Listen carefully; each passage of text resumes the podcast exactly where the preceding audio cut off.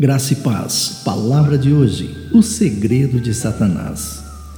Maior é aquele que está em vós do que aquele que está no mundo. 1 João capítulo 4, verso 4. Olha, um instrutor de autoescola lá na Alemanha foi parado pela polícia após um pequeno acidente com um caminhão. E quando lhe pediram a carteira de motorista, ele não pôde apresentá-la, pois não a possuía.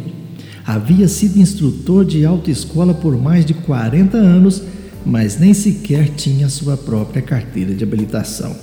Que coisa, hein? Anos antes, ele não passara num teste de direção e ficou com medo de tentar novamente. Por vergonha, ele manteve esse fato em segredo.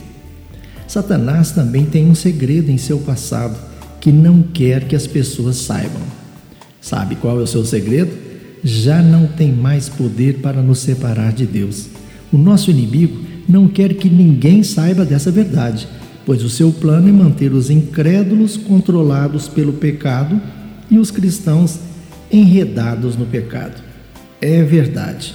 Por causa do pecado, nós fomos separados de Deus, mas quando morreu na cruz, Jesus carregou todos os nossos pecados e levou sobre si o nosso castigo da morte. E porém, Deus ressuscitou Jesus dos mortos e ele agora reina nos céus. Quando confiamos no que Jesus fez por nós, iniciamos um relacionamento com Deus e o pecado já não tem mais controle sobre nós. O apóstolo Paulo escreveu: Porque o pecado não terá domínio sobre vós. Já não estamos separados de Deus, nós fomos libertos da escravidão. O segredo de Satanás, até que enfim, foi desvendado.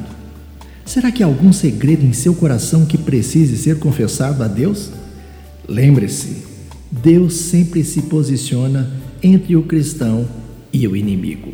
Tenham todos um bom dia. Eu sou o pastor Saulo Hermínio, da Igreja Batista Shalom de Goiânia.